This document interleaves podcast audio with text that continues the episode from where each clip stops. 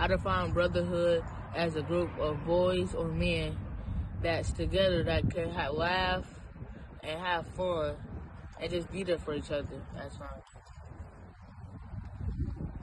I define brotherhood as like a group of men or boys bonding and like having a good time, laughing, doing activities, and going like going different places.